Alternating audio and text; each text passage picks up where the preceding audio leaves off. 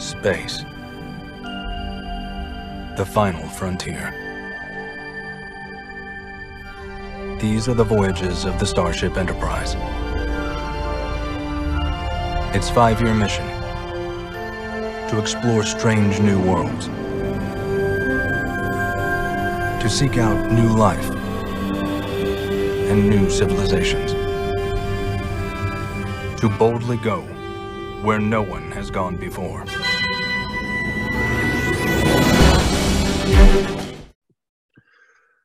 Well, hello again. This is Buck Benny speaking. I am joined with my friend Bob, my friend Jim, to talk episode nine of Star Trek. This uh, episode and spoilers, so watch the episode first if you haven't if you haven't done that yet. But this episode is essentially the Gorn return episode, and uh, uh, it's it's Bob was saying off camera, and and it's been said all over the internet that this is sort of Star Trek meets Predator meets Aliens. Um, it's their horror sort of episode. Um, to me, it was pretty well done. I enjoyed the episode. I mean, there's parts of it that were kind of cheesy or kind of different. Um, I didn't enjoy the ending, and we'll get to that towards the end uh, as we're talking of uh, losing a major character off the show. Um, I don't know. They, the the one piece I would say could have solved some problems for them in this episode, and it was frustrating that they didn't do that. Is I would have uh, not had Pike go. I would have had him stay, and had uh, number one go instead because she hasn't been getting as much screen time, and that would have given her her screen time too.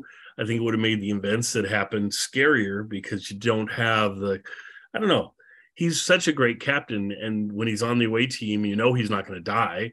So it just makes it more of a calming thing. And and if you've got an episode where you want things to be scarier and more unknown as to what's going to happen what better way than to put una on, in charge? Because we know we've never seen her in any pr- series after this so you could kill una you don't we don't know. So uh, anyway well, but you know, but, but my, my, whole question about this thing is, yeah. with with how they made the Gorn, yeah, right.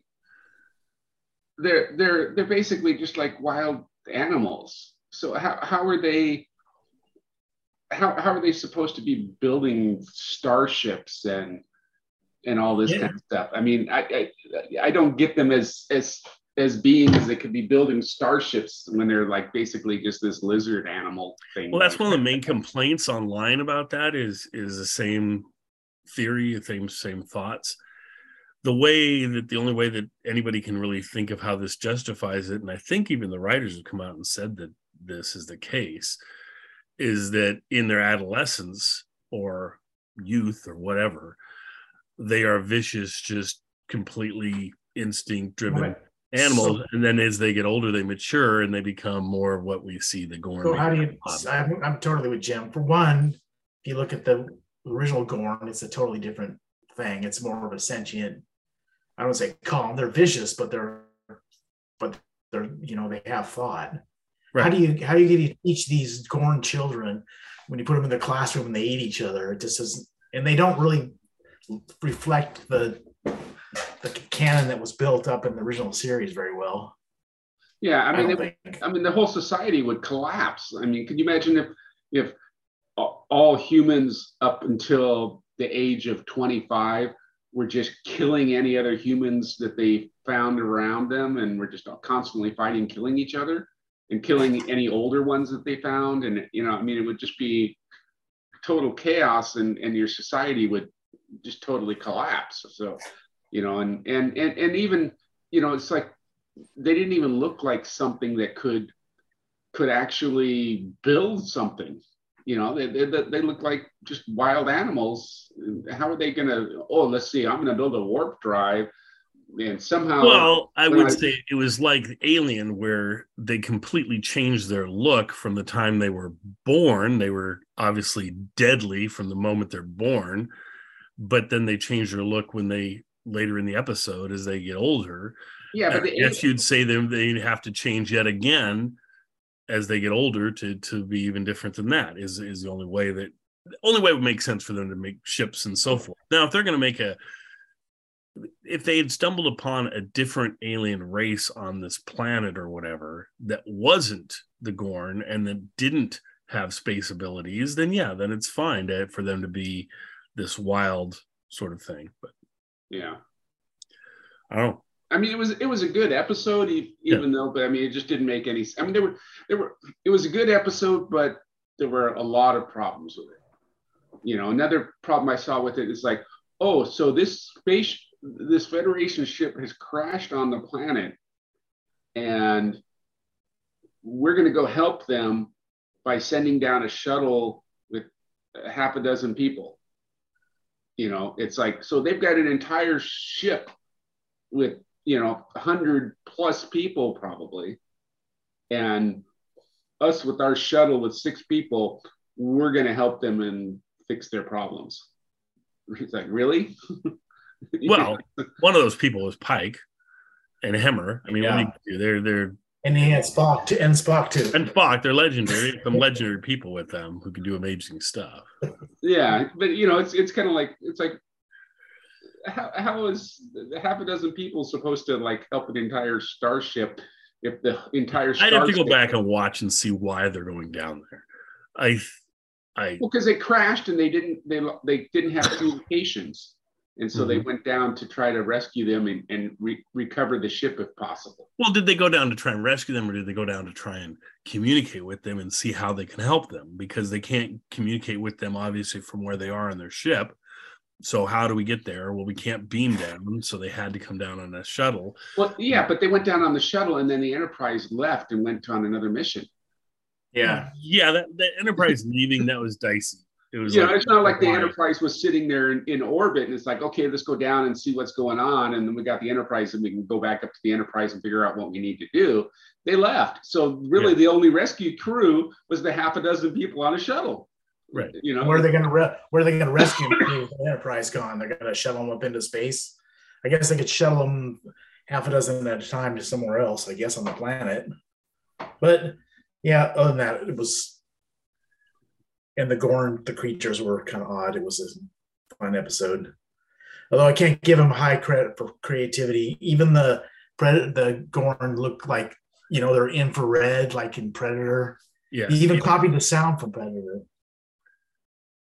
Like that, that sound is like they, they, it's a little straight copy. Yeah, they just did their don't know. version of Predator. And should they have done that with their Gorn? You know, take one of their race existing races and and have that be what the Gorn does, because it really does make it problematic for how does I mean essentially what they're saying now is the only reason Kirk could keep up with his Gorn or anything is he was fighting a essentially a geriatric Gorn that was very, very old.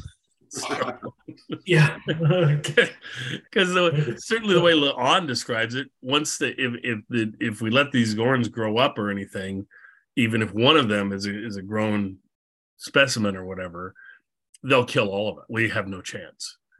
So if if, if a whole landing team has no chance against a grown up Gorn, well, then how did Kirk have any chance by himself against a Gorn? So the guy in the suit can only move so fast. yeah, that's luckily it changes to a guy in a suit. you, you've you've matured enough Gorn and killed enough other little Gorns and other creatures that now you can put on the suit. Why do I have to put on the suit? You have to put on the suit. It slows me down. I don't care. Put on the damn suit.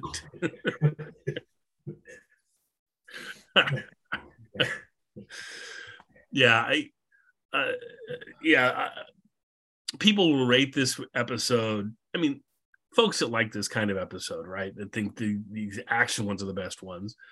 Rate number four and number nine, both Gorn episodes, is the best episodes of the season, right? And you can totally see how they could think that. But to me, number four, the with the space battle and things, is so much better and so much. There's so many fewer plot holes and things in it than this. This, like you say, is sort of just playing with the whole aliens predator sort of thing and and uh, and then at the end i think they said oh well we want to make it uh, sh- show a couple things. One, that it was truly a dangerous episode, and two, that you never know what's going to happen on our series or whatever. So we're going to kill off one of our main characters, and they did. So I think they could have made this. I don't know. It could have been more interesting if they didn't. If they weren't Gorn, and they would had a part of the the the thrill of those episodes is them trying to figure it out. Like you don't know. Like if you look at um, God, what's the one with Kurt Russell? They're in, in the Arctic. The thing. The thing. Yeah. It takes them a while to figure out what it's. It takes them a while to figure out what they're dealing with, so that like adds suspense because Yes. they don't know what its Yes. capabilities are. I think there's a lot of things they could have done to make this episode. I mean, it's good, but it could have been really, really good if it was written right. Yeah, I, I, I liked it because of the the action and stuff. I mean, it definitely had some plot holes, but it was still a decent episode. The uh, like like you're saying, I, I think if if they hadn't even been Gorn, if they'd just been some species that was on the planet that was attacking them or whatever, it probably would have been better. Yep. Um, you know, by calling them the Gorn and the way they were doing it, just created all sorts of other Mhm. issues with the Gorn and and and stuff that they're these just these wild animals. So Well, you have to assume that sometimes when they when they go down to a planet or something, they're not going to always run into a race that looks just like us with little bumps on their heads or something, and and and that somehow came up with a society that's very similar to our societies. It's like sometimes you're going to go on a planet, and you're going to find a vicious sort of animal that's there or something that, that's that, that wants to attack you and kill you. I mean. It, even on our planet, if they came down and beamed in, uh, to an area infested with grizzly bears, well, they would have some issues. I know, but they don't. They have cannon. The problem is, it's not just any old alien.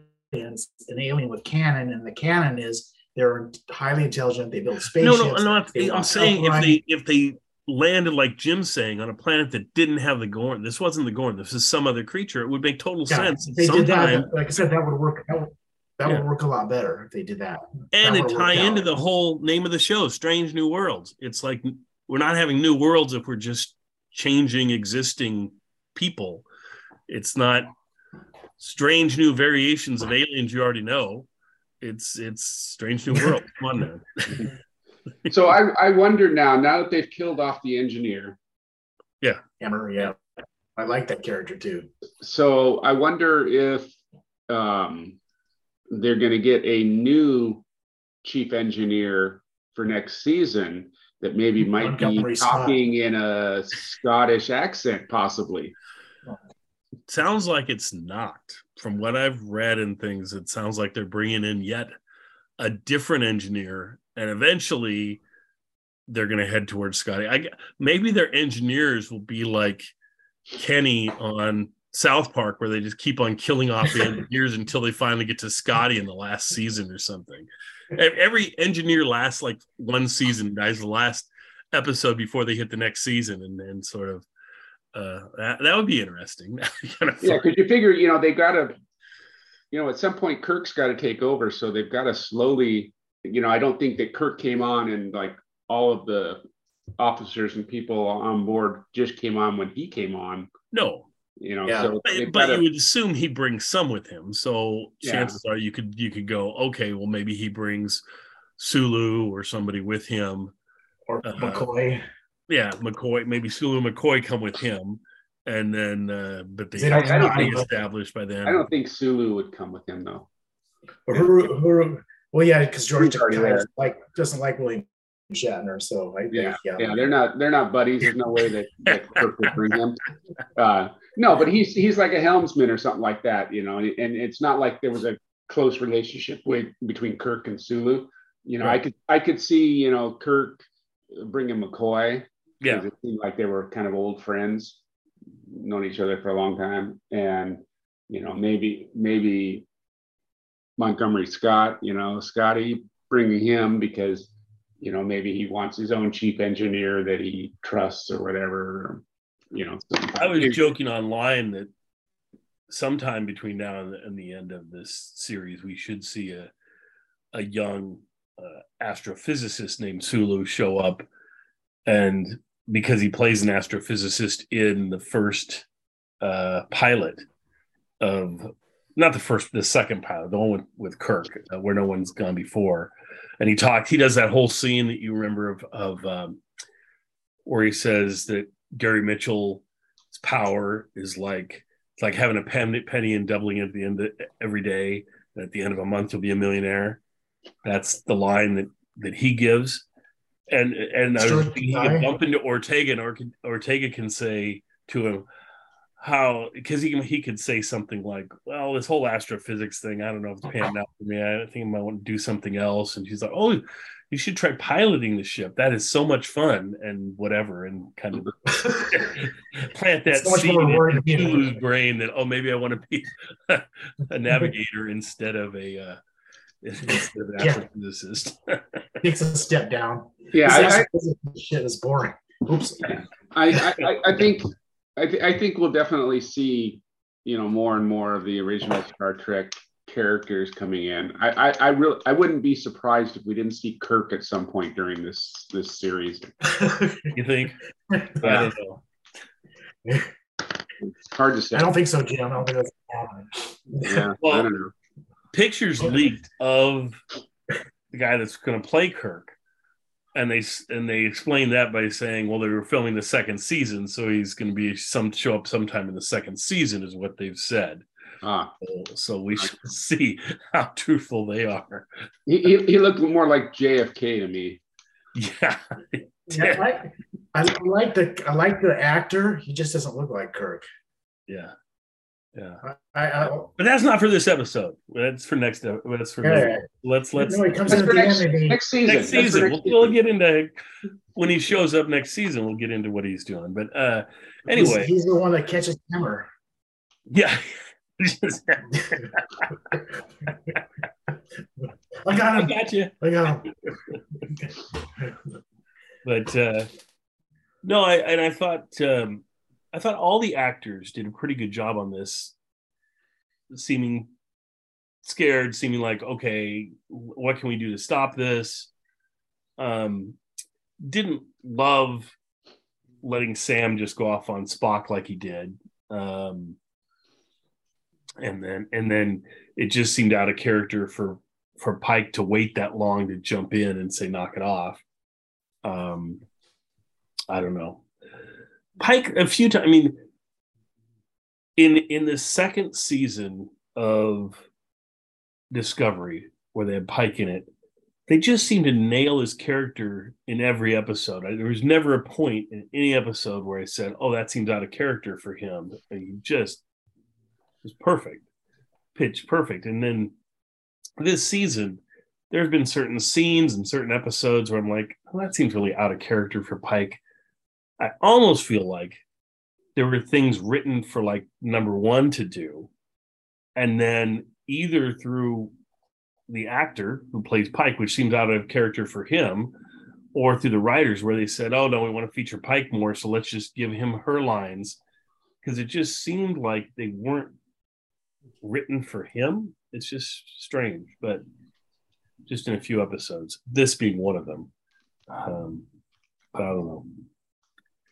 And it sure seems like this season they sure have not given Una much to do at all. I mean, she's no, every like, time they can, every time any any possible way, there's always some way that she they're like, okay, well, we're gonna do this thing you go over here and you do this other thing that we won't see for the rest of the episode. And, and she's like, okay, she, this one she's that. like, this one she's sitting in the captain's chair at the beginning and the end. That's basically it. Yep. In a little more. That, that doesn't make up for the fact that she's not in the whole episode, right? Until the no, I mean she's not in the essentially in it at all. They, they should just write her out. I wouldn't yeah. be surprised to hear them see them write, a, write her out. Oh, wow.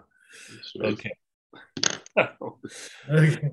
well, it's just that, like we said before, she and La'an both share the same sort of character traits. Yeah. So have to feature one and not the other or something. So you definitely might need to get one of one. You certainly wouldn't want to get rid of both. That would make no sense. But anyway, that's, uh, Bob, you got anything else in this episode that you want to point out? Well, didn't wasn't it this episode? Just a second. You I'm point out. trying to something, think. I'm, I'm fact checking something. just trying to think. Yeah, I'm trying to. I'm trying to separate the overlap between. Well, I wasn't The next- into the whole chest bursting thing that they do, in that it was just too much of a straight on out of aliens. Well, everything was that was the point I made before. They they copied Predator, almost the sound, the visuals, and they copied Alien, basically directly. Yeah. like it blows up out of your chest, and then even the Predator scenes, it's the same sound the Predator makes. He makes kind of this weird growl, low growling sound. I mean, the difference he- is there's like four of them that burst out instead of one, so it's four times deadly, but it still wasn't as impressive as the one alien, of course, and uh, because it can't do that. Kind seems of like you could have like you could have done like I said something. I don't know. Even even the alien and the thing is different. I don't know. It seems like you could have done something different and slightly more creative. Yeah. But but it was uh it sort of reminded me of that one in the next gen where they're they've taken over the high command. These aliens they have this little spiky thing that sticks out of their neck. Kind of cheesy. Yeah.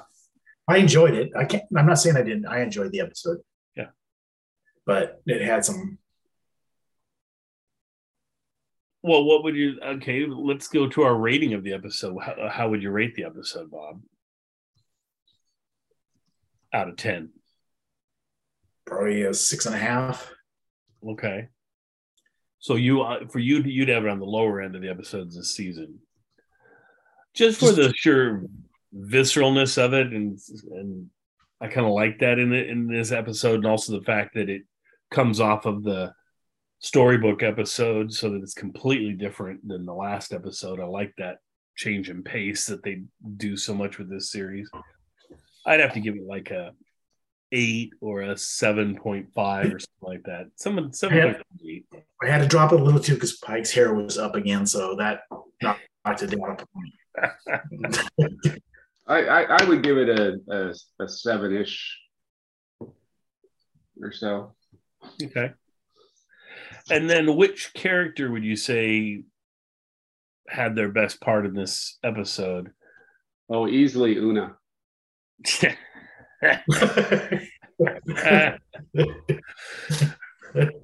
I'd probably I give agree. it She to should. Hemmer in his last performance. I'll I'll I'll give it to Hemmer. I don't know. Bob, who do you think was the character that kind of stood out? Yeah, I think it was Hemmer, and that's why. I mean, I already liked the character, and I liked even more after that. And then then he jumps off the off the cliff. So I guess it's a Daryl's writing campaign to get rid of the character because I That's like him. So This is Bob it- liking. It, it wasn't off a cliff, right? It was wasn't it off like the shuttle bay doors or something like that? You know, he walked out the shuttle bay doors, and then you see. It took me in my second watching that I noticed it.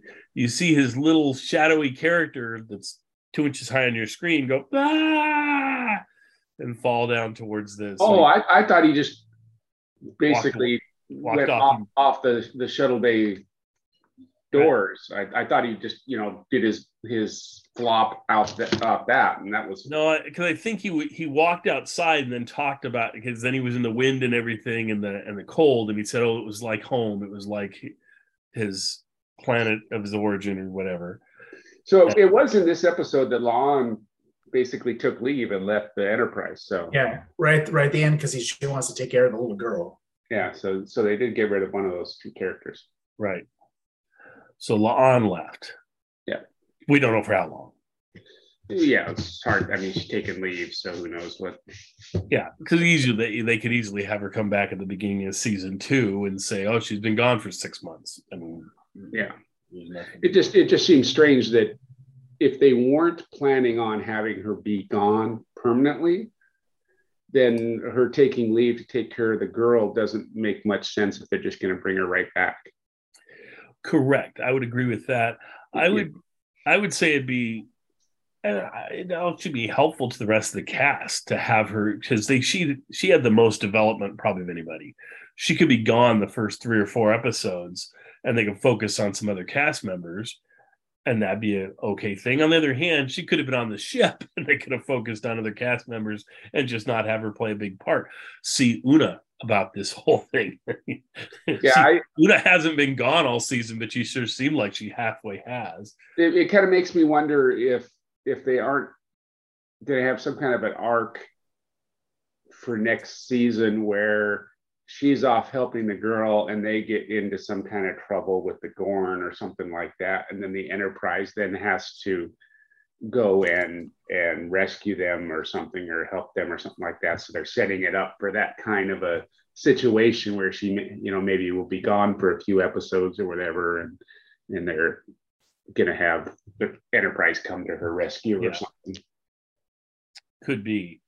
Certainly, I can't see them be getting rid of the character because I think they one they've invested too much t- story time into the character. It'll just lose that character, and two fans really like that character. So I think well you could say that about about uh, the the engineer as well so Of course.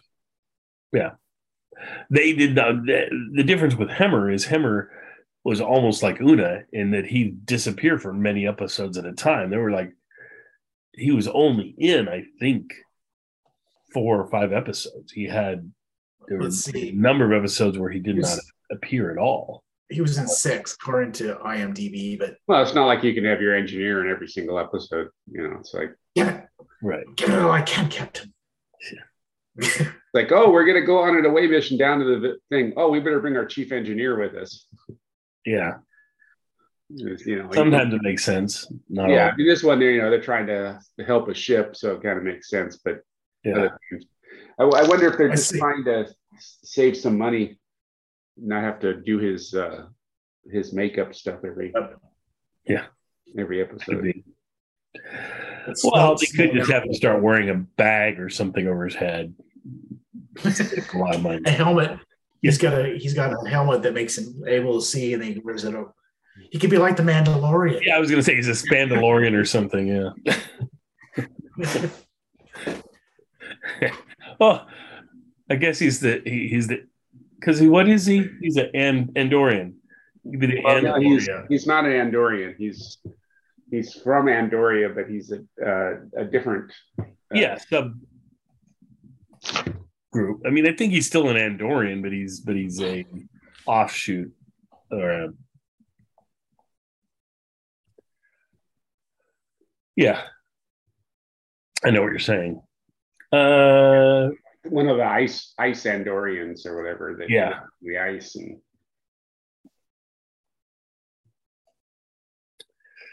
yeah, I still think they should have come. should have just went outside, packed the ice all around him, and said, "Oh, look, they're dead now. They've frozen, and so they're and so we can remove them or whatever we can do." That's- and you're gonna That's what that's what I thought they were gonna do. They were Oh, gonna like yeah, he's he's a subspecies, the the Aenar. Yeah, that's it. I knew something about that. Yeah. I think they introduced, I don't know if they introduced them, but I think they played on the Enterprise a bit.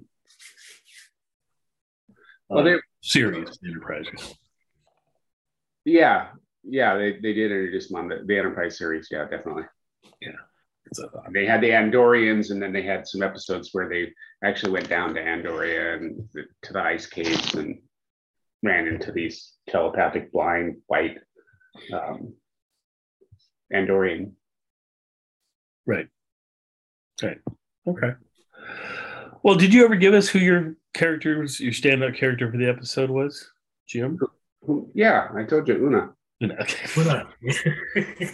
Fine. she says, No, she says I- that character. I I would say, uh, yeah, I, I would give it to to the engineer. Yeah.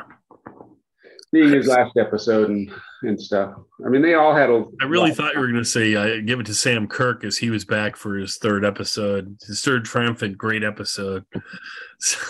Yeah, I, I give it. I give it to the the guy, the the ensign or whatever that was um trying to kill up in the tube, trying to fix something when he was taken away by the Gorn. yeah. Oh, that was a little cheesy writing too. Now that I think about it, was having the the two people that they are giving special awards to or whatever at the beginning of the episode have them both be on the away team and have them both die is like pretty dicey but But you, they need to write in some characters that could well they killed or Hemmer, but yeah you're gonna Well- kill more than one person. You got to figure out who you're gonna kill, and Scott can't be a major character unless you want to get rid of him. Well, and to me, it didn't make sense in that. So we have these two ensigns. Let's take them on this away mission where we've had a, a starship crash land on a planet. you yeah know, because yeah, they they are going to be you know much more help than some other person to to do. You know, they could be you know people laying around dying all over the place. Yeah. You know, all sorts of stuff. But it- I think Pike says that the, you know another we'll have one more last adventure with the with the ensigns or whatever the or interns or whatever you call them. They were in, Even though the other guy wasn't really an intern. were they were they cadets? I don't no, yeah. one- one was an ensign turning into a lieutenant so he became a lieutenant Yeah, so he and then in- the other one was a like you say a cadet like Uhura that was i think done finished with her rotation and leaving the ship or something What? And her is not a cadet, right? They're ensigns, right? I don't think they're. uh, her is a cadet Is she? hmm she's got a different badge that everybody else wears and Yeah. same as as this cadet person um and she was th- she was thinking about whether she was going to stay on the ship or she was going to go Uhura was right Right. Yeah. and she looked at the station and it was like um and i did like that part where they had her look at the communication station on the bridge for you know a little bit of a lingering look at that thinking maybe that's her future i don't know but anyway all right well let's leave this one and let's head into talking about the season finale so catch us next time for the season finale folks I think this was an enjoyable episode. Don't write too much into it again. Don't analyze the writing. Don't uh, Yeah, definitely. don't be too picky about the effects. Don't compare it to other films you've seen in the past, like in the '80s, and then I think you'll be fine. It makes me don't watch it then. Don't- Watch it, but have one eye closed the entire time. Is what I would. Shut your brain. Shut, shut half your brain down and That's right. no no logical reasoning. Reasoning. Just enjoy it. the horror fest. Just enjoy it for the horror fest it is. Yes. Okay. Thanks, everybody. Bye, guys. Today in the Ready Room, I'm joined by Bruce Horak, who plays Chief Engineer Hemmer. Abracadabra! This week's horrifying episode warrants a look at all the times Star Trek has scared the heck out of us, plus an exclusive sneak peek of next week's finale episode is on deck. I am equally excited and sad that next week is the end of season one. Grab your phaser rifle, check the corners, watch your six, and head for the Ready Room for all that and more.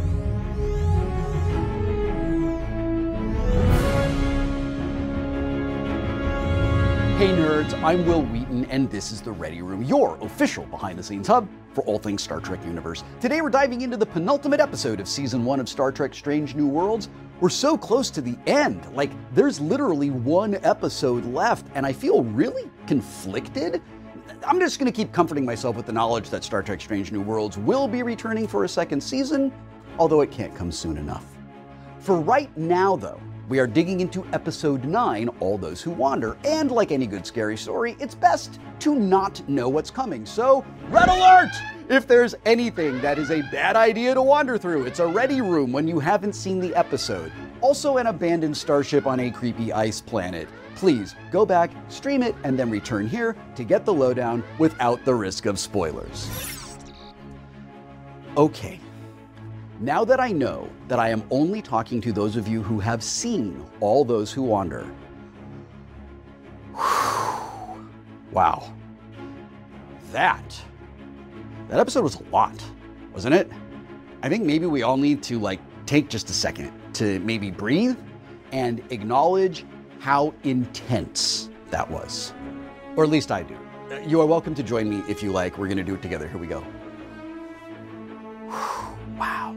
The Gorn have come a long way since they were a guy in a rubber suit, haven't they?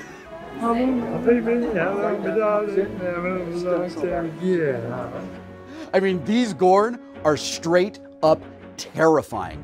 It's about a year ago when Akiva Goldsman told me he was going to write a horror episode for Strange New Worlds, and I was like, oh, that will be scary. I had no idea it was going to be horrifying. Well done, Akiva. But did you have to kill Hemmer? Dude! Dude! I loved Chief Engineer Hemmer. And I'm thrilled that I have Bruce Horak, who has brought him to life this entire season, here today to talk about our favorite Aenar, his friendship with Uhura, and the heart wrenching end to his story. Akiva Goldsman, you murderer. Because it is episodic, Strange New Worlds can tell a different type of story each week, and this is so cool. This season, we've seen space pirates, a fantasy novel come to life, a brilliant homage to Amok Time, and this week, a literal horror show. So, after I talk with Bruce, we'll revisit a few other times Star Trek has struck terror into our hearts. And I think after this week, we're going to grade this collection of episodes on a curve. But before we get to any of that, making a horror episode takes some serious effects work. Those terrifying little baby Gorn creatures, they are puppets. I know, right? Instead of using visual effects to put baby Gorn into the scene, they used visual effects to remove people who were operating baby Gorn puppets. That's so rad. And since we are all about things that are rad here in the Ready Room, we've got an incredible behind the scenes look at the making of this week's creature feature. Control Room, engage.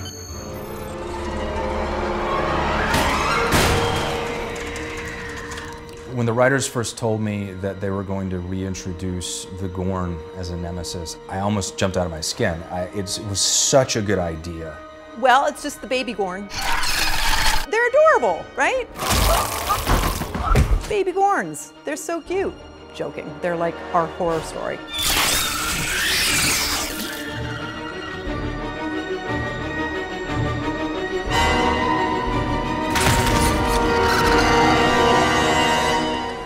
We need to make a run for it.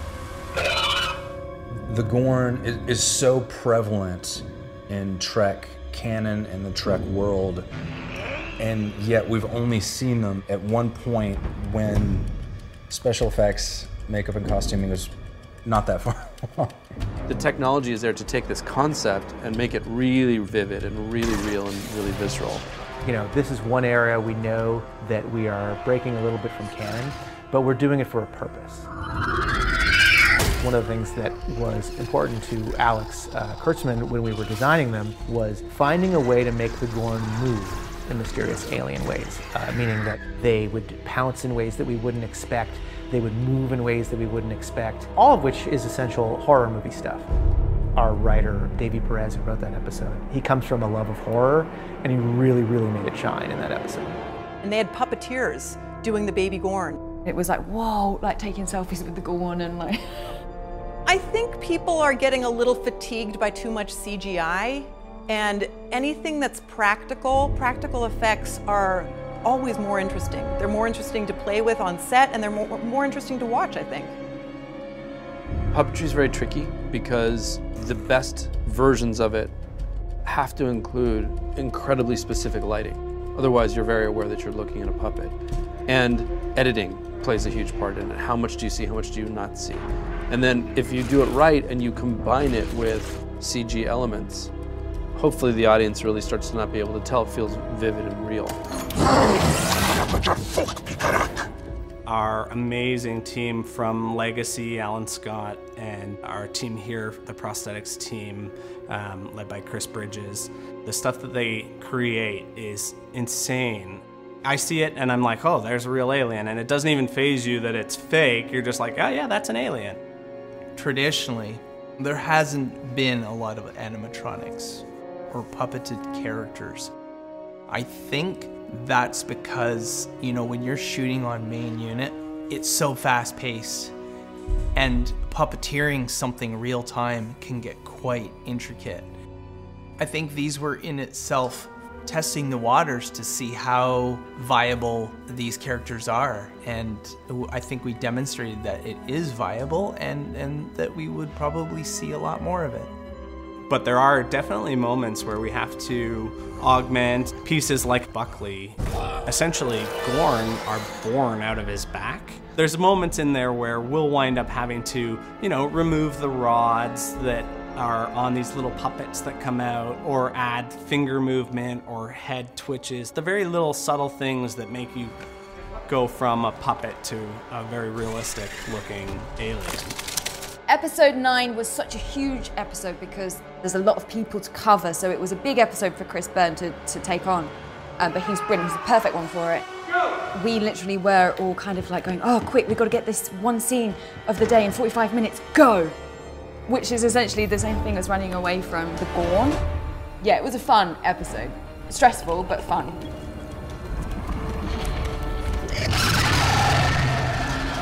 What I like about the Gorn, and this is sort of uh, counterintuitive when it comes to Star Trek, but what I like about the Gorn is they're not every other iteration of representation of the human other in, the, in alien skin. They're evil. I think we'll be seeing a lot of them. And they're a very formidable and dangerous foe.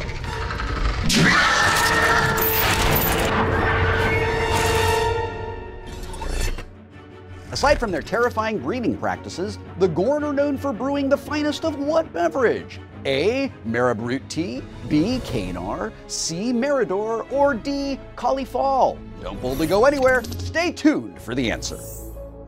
I am now joined by the Enterprise's Aenar extraordinaire Bruce Horak, who plays Chief Engineer Hemmer. Bruce, thank you so much for joining me today in the Ready Room. Oh, it's such a such a treat and a pleasure to uh, to be here. Wil, thank you. Let's talk specifically about this week's episode. Um, All Those Who Wander is maybe the most terrifying episode of Star Trek I have ever seen in my life. Um, mm-hmm. Like, it absolutely would never have been on broadcast television. There is no way this episode, this level, this this episode was horror movie levels of absolutely terrifying. Like Captain yeah. Kirk's Gorn is like a stuntman in a rubber suit compared to the Lovecraftian nightmares mm. you all faced down in this episode. Oh, it's just so great. I showed up for, I think, day one of this episode, yeah. and uh, Chris Byrne, the director, yeah. had all the lights in the hallways were flickering back behind like off off camera there the lights were down and it was this atmosphere off camera was just already intense i remember we were sitting in sick bay waiting to to do an entrance through one of the through one of the uh, the sides of the ship and so in sick bay we're all getting into makeup and all that and there's this light in the hallway that's going and that had been set up purposely to keep this environment going while we were That's filming. Amazing. And and he uh, you know, he, he would be right hands on. He was right there with us, you know, just behind the camera, shouting like, okay, action, space movie, horror. And he was just shouting at us, like getting that kind of adrenaline going. Yeah. I mean, the, the whole crew was just on board with the, the vibe of, of uh, what was happening in the episode and carrying that on, um, you know, after after cut was was shouted just to, because yeah, I think that's so important. You're just gonna you're gonna carry that stuff with you and and make it so much more heightened uh, as you're as you're playing uh, throughout the day. Yeah, it was really. Um, it was really intense. I'm gonna have Gorn nightmares for my whole life. Uh, I think everyone's gonna have Gorn nightmares. um, let's talk about the little baby Gorns that were practical actual puppets. Um, mm. I did not know that until we were prepping Ready Room and we were talking about how this episode came together and and and what it meant. And oh yeah, you know those baby Gorn, they're puppets, and they use visual effects to get rid of the puppeteers. Talk mm-hmm. to me mm-hmm. about. Sh- I've never done that. Talk to me about sharing the set with a puppeteer who's who's by the way controlling these terrifying little monsters. Yeah, yeah, they're um, they're just extraordinary performers. Um, there's a heightened reality around a puppet. I mean, they're yeah. just so present. They're mm-hmm. just you know they, they're they're always on, and as these puppeteers are bringing them to life, I mean, they're really intense. they're really creepy. Um, you know, just even in, when they're inert, when they're just lying there. I mean, they're just oh, they're, they're and they're sculpted so in, in such craftsmanship behind it. Um, like huge respect for that. Um, the the one shot that that that really uh, still sticks in my mind is the moment where Hemmer gets kind of sprayed with the goo.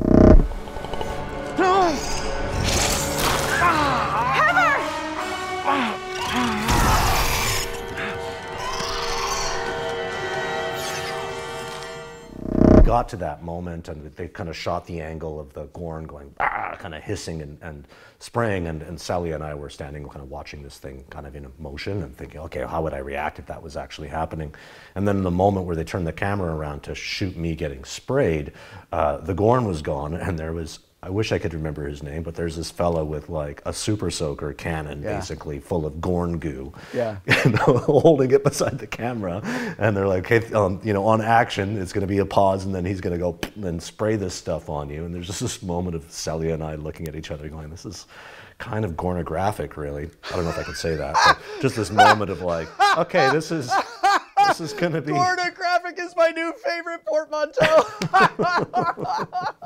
Yeah, we were shooting pornography. You can use that. Um, just this disturbing moment, and there's there's this there's this technician holding a super soaker and is about to spray me, and it's just a moment of like. Okay, before we go, I just need to introduce myself and get your name. I'm I'm Bruce, and you are okay. I feel like we're going to be having a slightly intimate relationship. yeah, like let's let's get to know each other. Yeah. How many uh, how many times did you get shot with Gorn goo? That's a trade secret, Wil. Oh, okay, very well. I never, you never, you never Gorn and tell. No, I think it was, um, I think it was probably four or five times. Damn. Yeah, it's, uh, yeah, it's quite an experience.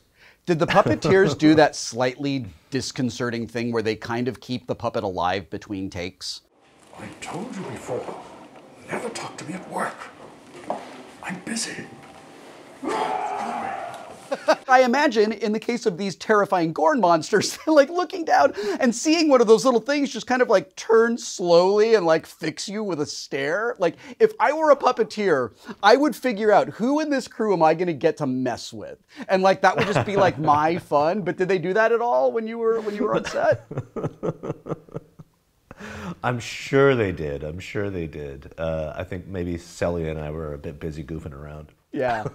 Um, I uh, what I what I the, the picture that you are painting for me is of a beautiful set and a wonderful, supportive, uh, familial crew and and I'm I'm really getting from you as we approach you know there's only one episode left this year uh, confirmation of something that I have suspected all the way back to Star Trek Day last year you all strike me as very much a next generation style of crew and cast um, with a tight bond and uh, and friendships that I feel are going to exist beyond the show. Um, do you want to comment on that at all? Yeah, it's. I think it's it's true, and you know, I I really came of age when uh, the Next Generation aired, and um, you know, it was a it was a bonding time for my family and I, and I think that exactly what you said about the Next Generation crew that that leaked through that that that vibe leaked through our television screens, Yeah. and that was such an inspiration um, for me and and for my family, and I think for everyone on this show, that um, the way that we interact with each other, and and it was, you know, it was it was difficult in that. There we were in, with the COVID protocols, and we weren't able to really socialize with each other. But in those moments where we were able to take the masks off and get in front of the camera and play with each other, um, it, it made it even more important, I think, to to develop those bonds and those relationships. And I think that that leaks through in this particular season, and I think it's going to it's going to develop and deepen over time with this with this crew. Hemmer has been just this amazing character to get to know in Strange New Worlds. And he has become extraordinarily important to me personally. What I get out of him is this quiet, gentle, stoic wisdom. It is weird how much his gentle lessons to Uhura resonated with me in like deeply personal, specific ways. I am really going to miss him. And I know that I am not the only one. So this week he gets this noble and perfect death. And I very strongly felt that anything less would have been dishonorable writing. What's going on? I may not be able to sense them, but I know my own body very well. The spray is more than a venom. It's how they reproduce. Captain, open the door. I, I can't. I do not want anyone to try to stop me. We can extract them. We'll neutralize the growth process.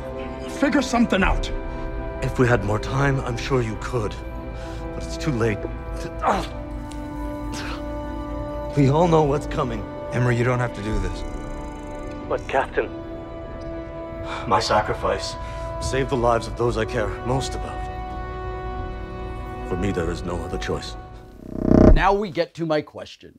you have mm. indicated that you had a heads up. You knew that Hemmer was going to be only in this one season. I would mm-hmm. love to know what your emotional reactions were at the moments where you were you read how this was going to go down and then what your emotions were like in the cargo bay on that last scene of his. Right from the very get-go, uh, they told me that that Hemmer was going to not make it um, through the season, and you know, I just I, I, kept sort of saying, you know, as we were leading up to it, when when the writers would come over and say, oh, you know, we're working on 109 and it's coming, and I just kept saying, just sort of sidewise, I would say, uh, just please make it cool, just please make it cool. Totally. And and they did, and when I read it, uh, that was my first response. I just kept saying, yes, yes, yes. It's it's noble. It's you know, he's he's the mentor figure. Yeah. It's heartbreaking, but it's also really cool and uh, you know it scratches off some of that stuff on my, my star trek bucket list you know like got to transport in i got to play with a, a communicator and uh, i get to do one of those. Live long and prosper my friend.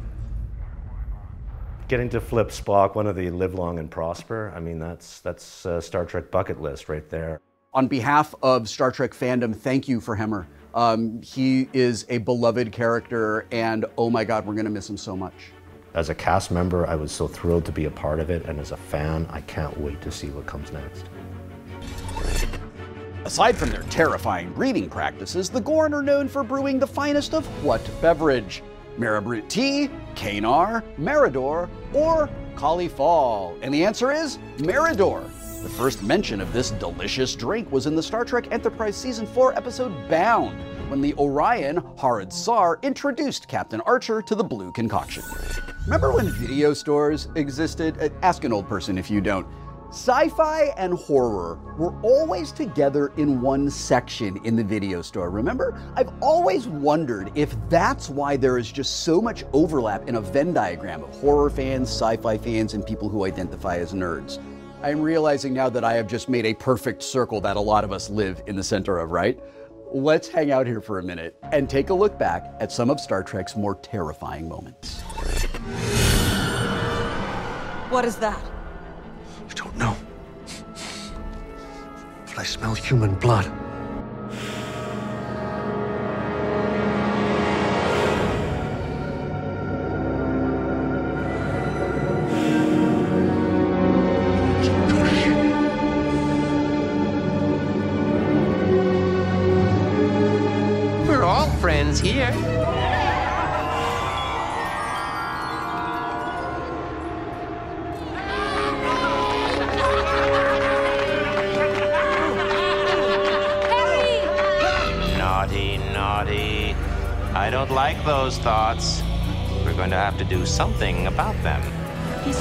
Filled with fear. Fear. Fear. Fear. Do you remember? More like clicks. Clicking sounds.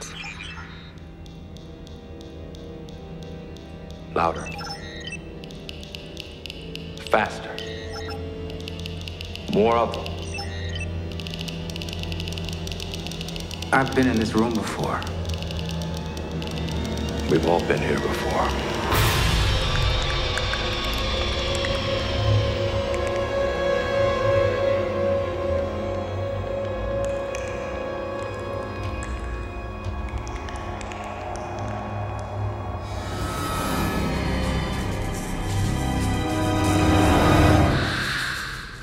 Is he shushing you?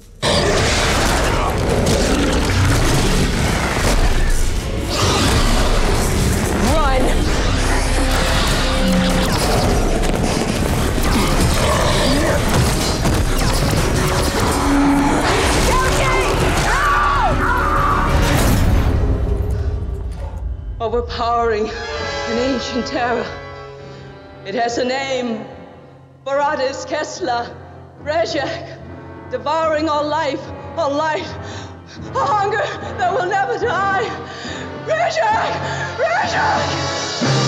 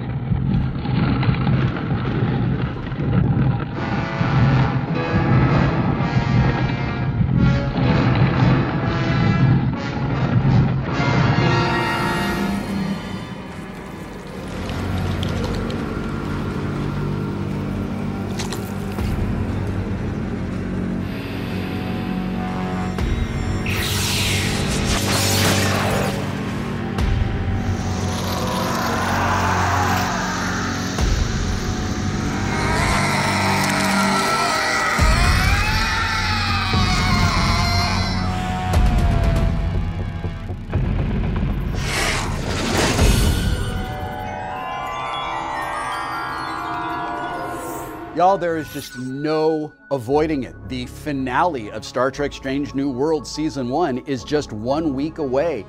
It feels like we were just in the middle of waiting for Season 1 to begin for an entire year. And yet, here we are. So, to tide you over while you're planning your watch parties, brewing your own Meridor, and re-binging all of Season 1, here's an exclusive sneak preview at the last new episode we'll have for just a little while. Check it out. How do you plan to fix our supply chain problems? Under the proposed retrofit directive, every outpost will be equipped with state of the art matter synthesizers fueled by minerals from the asteroid itself. They will also each receive a set of fully automated mining craft that can be operated remotely. Commander? How does this sound?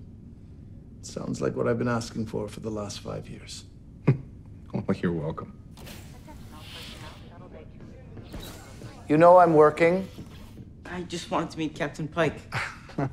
Apologies. Mott has always dreamt about joining Starfleet. What did you say your name is? Mott. Mott Al Salah. He has a model of the Enterprise back home. You're quite a hero. Is it true you can tell what's what?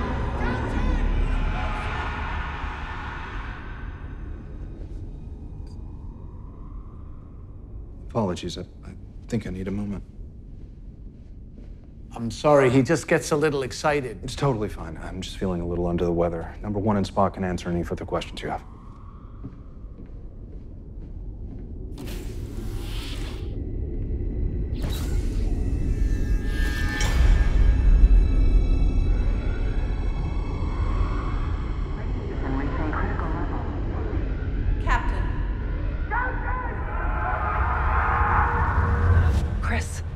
Boy. He's one of the names you mentioned. Yes, I wasn't expecting that. There's two cadets who don't make it. He's one of them. You don't have to face this alone. What are you going to do? I don't know. I have to do something, don't I?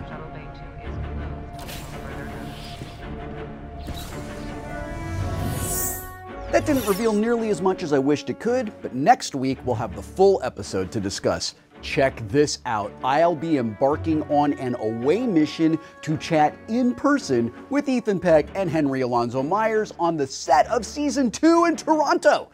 That's right, production value. The three of us will reflect on Star Trek Strange New Worlds' first season and provide shoulders to cry on as we all adjust to its inevitable conclusion. Until then, I'm Wil Wheaton. Live long and prosper.